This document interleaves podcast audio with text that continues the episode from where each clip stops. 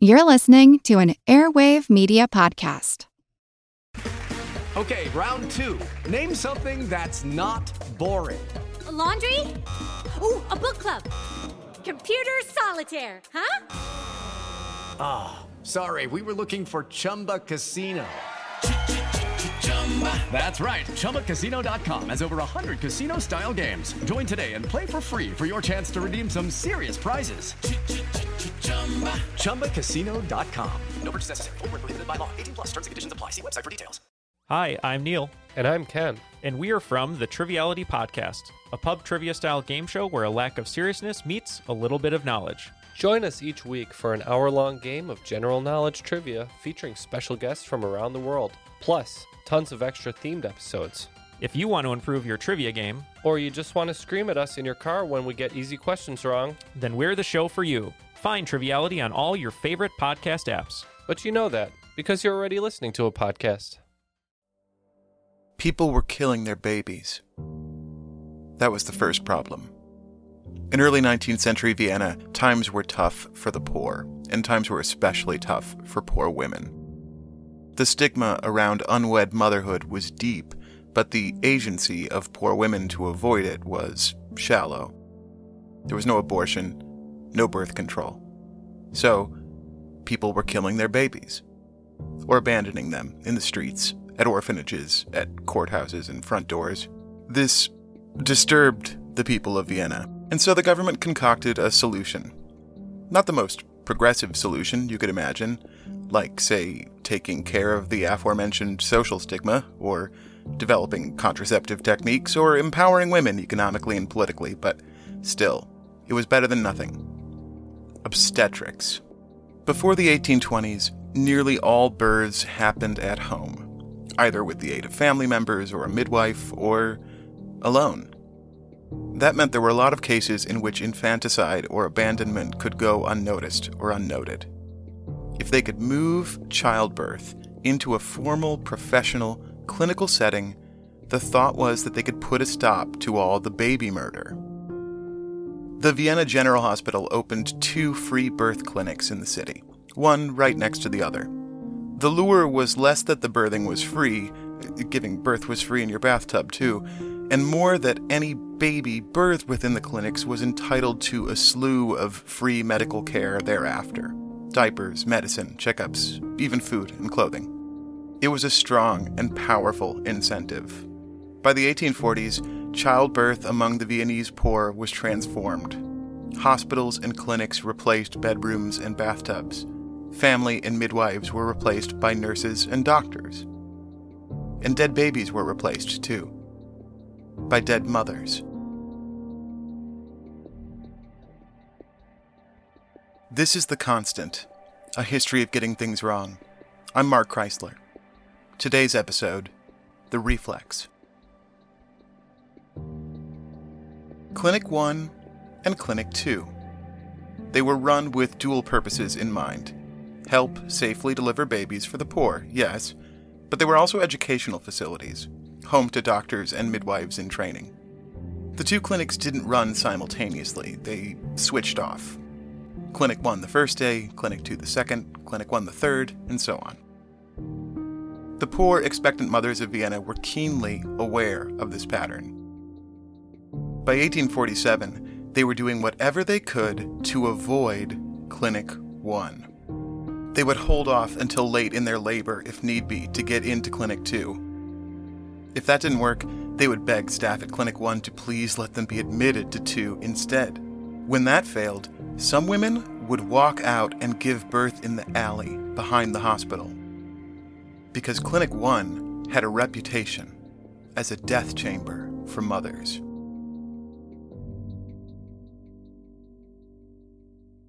Hospital administration considered this a superstition, the foolishness of the underclass, but they were powerless to persuade the masses. There was one man who took a different tack. Ignaz Semmelweis a Hungarian physician, had been appointed to what basically amounted to the position of chief resident in 1846, and he alone thought the desperation of women looking to avoid Clinic 1 deserved a closer look. He was especially struck by the women who were choosing to give birth on the streets. What superstition could be so strong as to create such recklessness?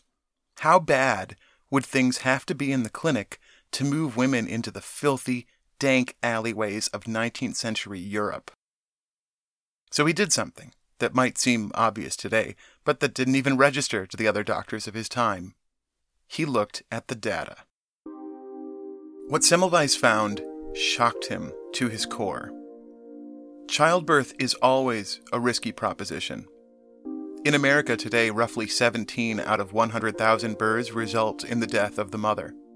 That might not sound like a big number, but it's a lot bigger than, say, Poland or Finland, where the rate is more like 3 per 100,000, five times less than the American one.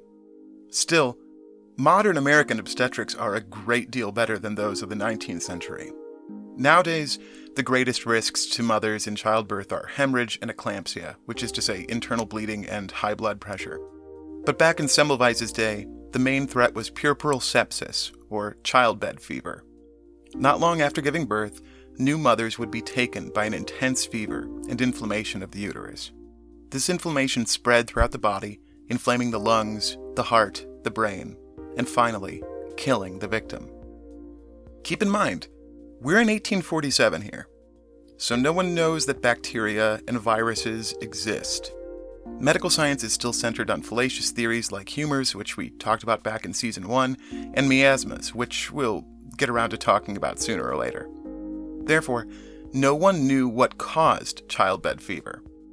Many obstetricians thought it was dietary somehow, or even a nervous condition. Some thought it had to do with contagious air wafting into the mother's lungs. Semmelweis didn't know what caused childbed fever either, although it seems he didn't buy into those ideas. What he did know, after looking at the clinic records, was that the women begging to avoid Clinic 1 were right. I'm Victoria Cash. Thanks for calling the Lucky Land Hotline. If you feel like you do the same thing every day, press 1. If you're ready to have some serious fun for the chance to redeem some serious prizes, press 2. We heard you loud and clear. So go to LuckyLandSlots.com right now and play over 100 social casino-style games for free. Get lucky today at LuckyLandSlots.com. Available to players in the U.S., excluding Washington and Michigan. No purchase necessary. VGW Group. Void where prohibited by law. 18 plus. Terms and conditions apply.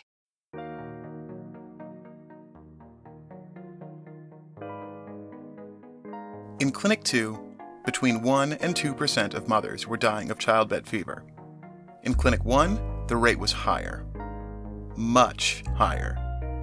Nine times higher. 18%. Nearly two out of every 10 women admitted to Clinic 1 didn't come out. But how could that be? What could possibly explain such a stark and horrific difference? Semmelweis was distraught, depressed. He said that life didn't seem worth living as long as he presided over so much unnecessary death. He was determined to get to the bottom of the mystery and solve it once and for all.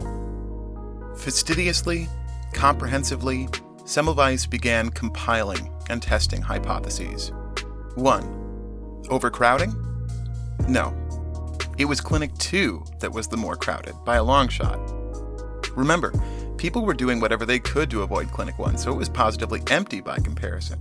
And as many of those avoiding it as could made their way to Clinic 2 instead. Scratch overcrowding. 2. Ventilation. One of the leading ideas about disease at the time had to do with the idea that some air was just contagiously unhealthy. So the notion that there was something floating through Clinic 1 was a natural hypothesis to Semmelweis. But no, the two clinics had virtually identical ventilation systems, and the air running through one was not appreciably different than that in two. What about technique? When looking at the actual procedural differences between the two clinics, Semmelweis seemed to come across something important. In Clinic 1, mothers were instructed to lay on their backs, but in Clinic 2, they were told to lay on their sides. Semmelweis quickly ordered Clinic 1 to change their procedure to match the other. And no change. Procedure wasn't the issue either. Semmelweis was running out of obvious discrepancies between the two wards. Well, not quite. There was one big discrepancy that he knew from the beginning. He just wasn't sure why it should matter. See, Clinic 1 was staffed by doctors in training, medical students, while Clinic 2 was staffed with students of midwifery. Ah, yes, you say, midwives. That's the ticket. Traditional midwives must have provided better care than the heartless clinical physicians. But Semmelweis ruled this out too. He compared the rates of puerperal sepsis in those attended to by midwives with the rates among mothers who gave birth at home without care, and they were virtually identical. If anything, those being tended to by midwives in the clinic were worse off. It wasn't anything that the midwives were doing right, it had to be something that the doctors were doing wrong. But he was out of possibilities. The care and procedure between the two clinics were almost the same in the first place, and over the course of a few months, Semmelweis had done everything he could to iron out all differences and make Clinic 1 an exact procedural duplicate of Clinic 2. Still, the deaths continued. Semmelweis was defeated, distraught, depressed. He took holiday and left Vienna in March 1847, unsure of whether he could go on performing his duties as doctor, as long as those duties meant the insuppressible incidental deaths of young mothers. He hunkered down for three weeks in Venice, trying to put the daily tragedy that awaited his return out of mind. He got back on March 20th and was greeted by even more depressing news. During his vacation, his good friend and fellow obstetrician Jacob Kolletschka had died. Kolletschka was a stark contrast to Semmelweis. He was the quintessential OBGYN of the time. Disdainful of the common people, he cleaved hard to the idea that the stink about Clinic 1 was mere underclass superstition. He went further than that, though. He defended himself and his fellow physicians at the cost of the midwives. The year before his death, 1846, he gave a speech in which he accused midwives of regularly pulling off the arms or legs of babies in delivery, or even popping off their heads in their impatience and inexpertise.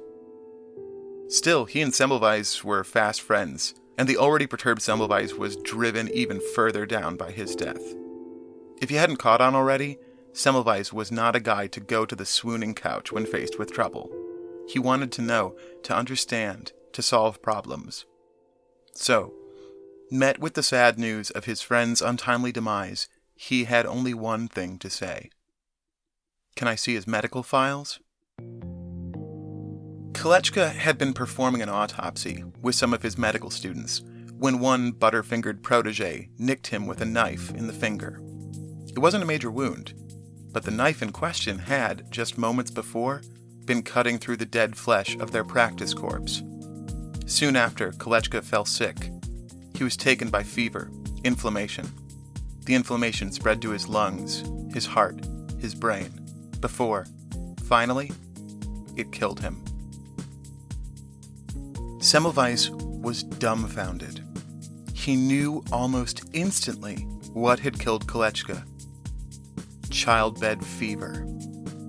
And by the same token, he knew what was killing his patients.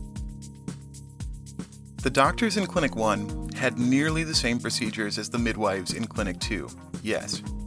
But there was one thing the doctors did that the midwives did not autopsies.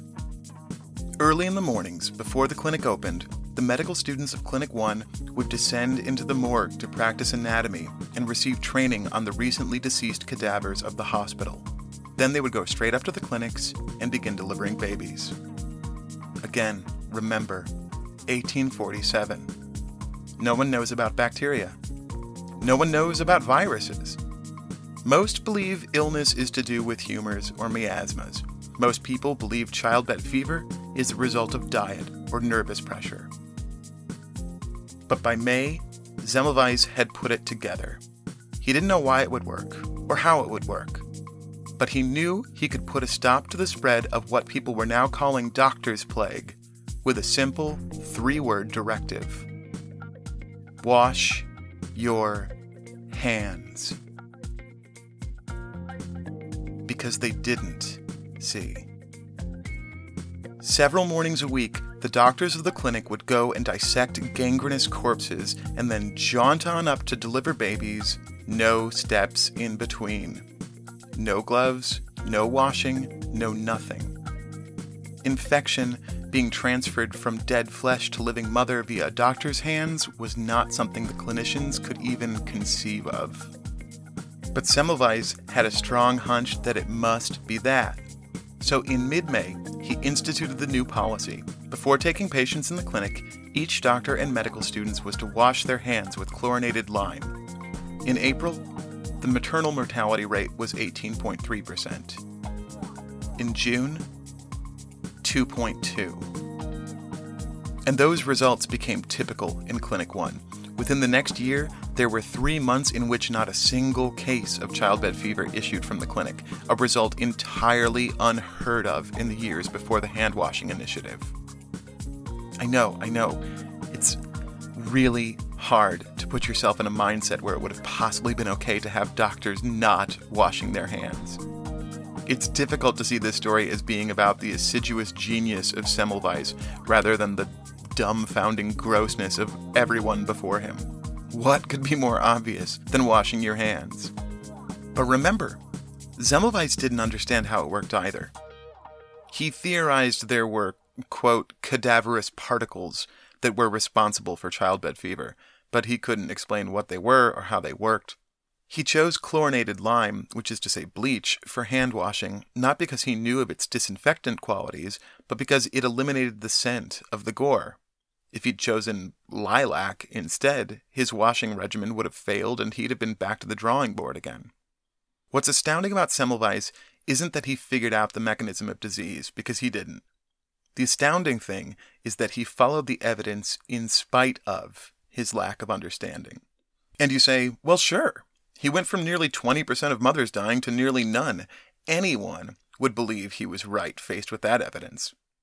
But here's the thing anyone didn't.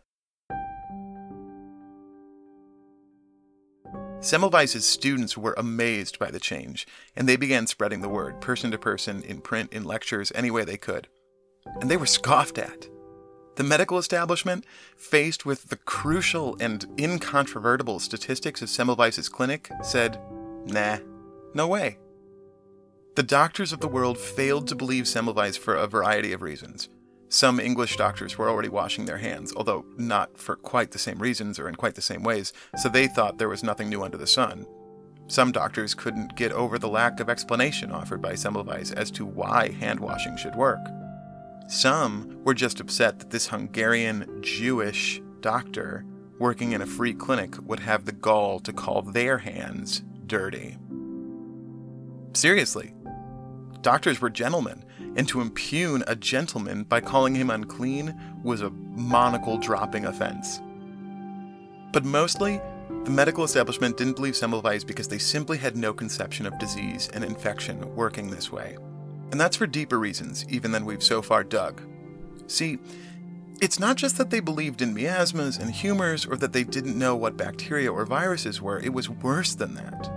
They didn't realize there were diseases in anything like the way we know now at all. There was no pathology, only idiopathy. Here, let me explain. You go to work, Grab your coffee mug. Fill it up and walk over to your desk. Next to you is Larry. You hate Larry. Everybody hates Larry. And today, Larry has a cold. Because Larry is a disgusting slob, who makes it a point to tell you about his Klingon language Styx cover band, no less, he's just sneezing up a storm, left, right, and center.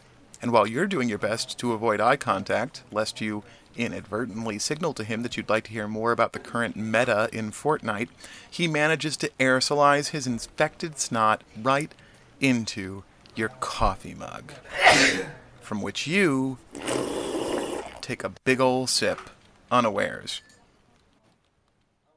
A couple of days later, you're suddenly the one with the cold, And you manage to pass it to your kid, who passes it to 10 of her 35 classmates. And 35 classmates? What's going on with the overcrowding in this district? And one of them passes it to the music instructor, and it's time for the school wide recorder unit. So, you know how those slobbery, screeching pipes are going to help until finally the damn virus manages to burn itself out somewhere in May.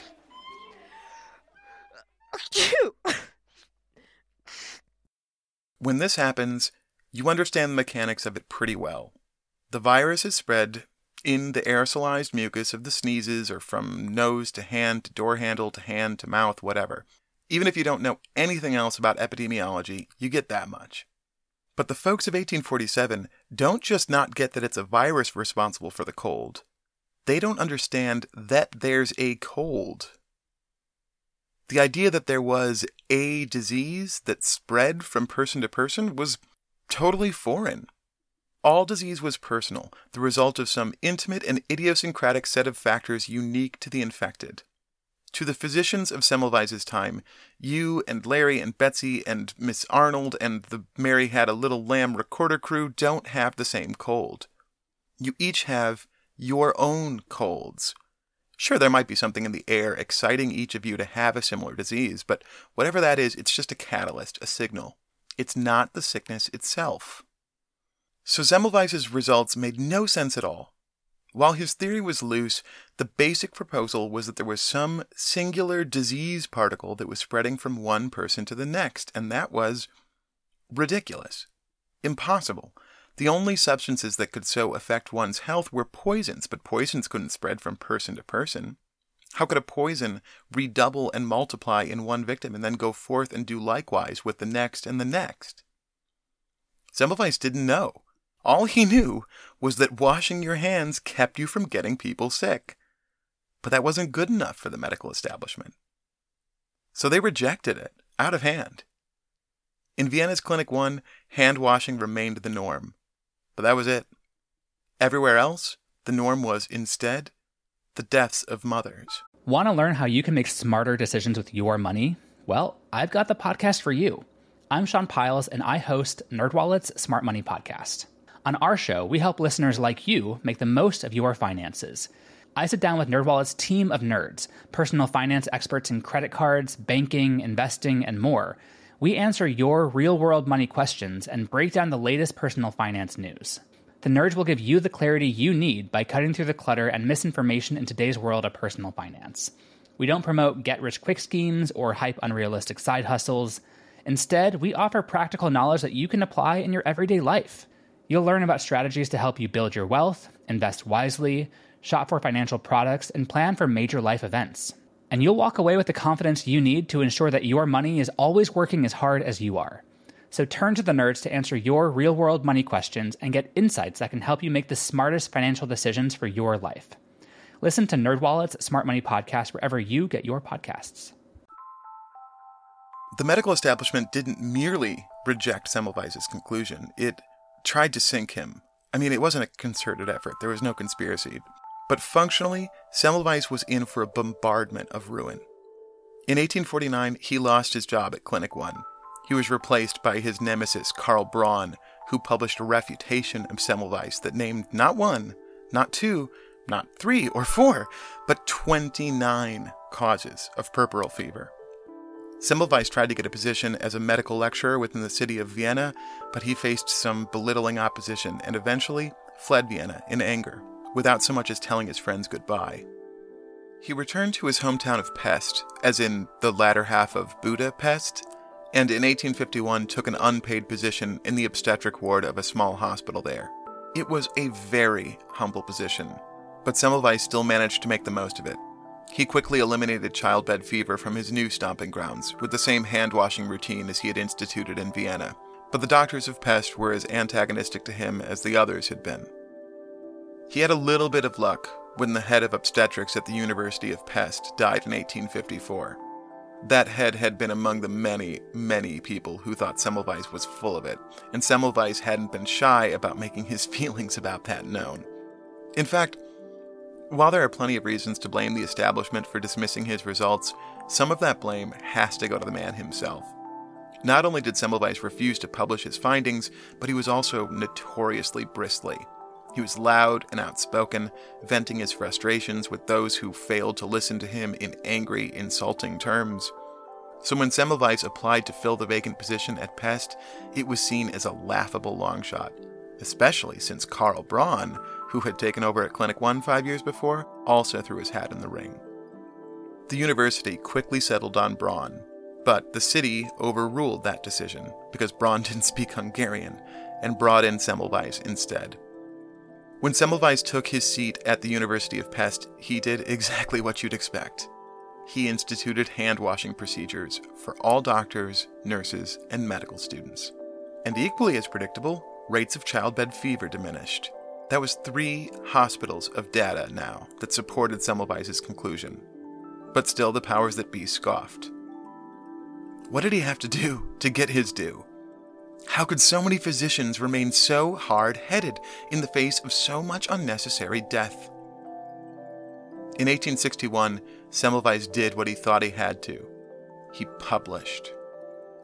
His book was dense with data, tables, charts, and numbers that established irrefutably that hand washing saved lives.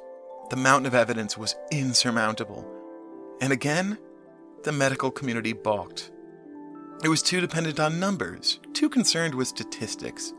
Medical treatises of the day were more philosophical in demeanor, so Semmelweis's was taken as workmanlike, pedestrian, overcompensating. And it didn't help that between all those facts and figures were more personal attacks on the very establishment he was trying to reach. He called out a couple of famous physicians by name, calling them murderers and ignoramuses. You might think spitting in the faces of people so locked in ignorance and vanity that they were allowing thousands of women to die is an understandable, if not particularly effective tack. And you'd be right, sure. But starting around the time the book came out in 1861, Semmelweis's attitude took a turn. Every conversation, be it with friends, colleagues, or even his wife, would turn into a blind rage. All small talk was redirected towards childbed fever.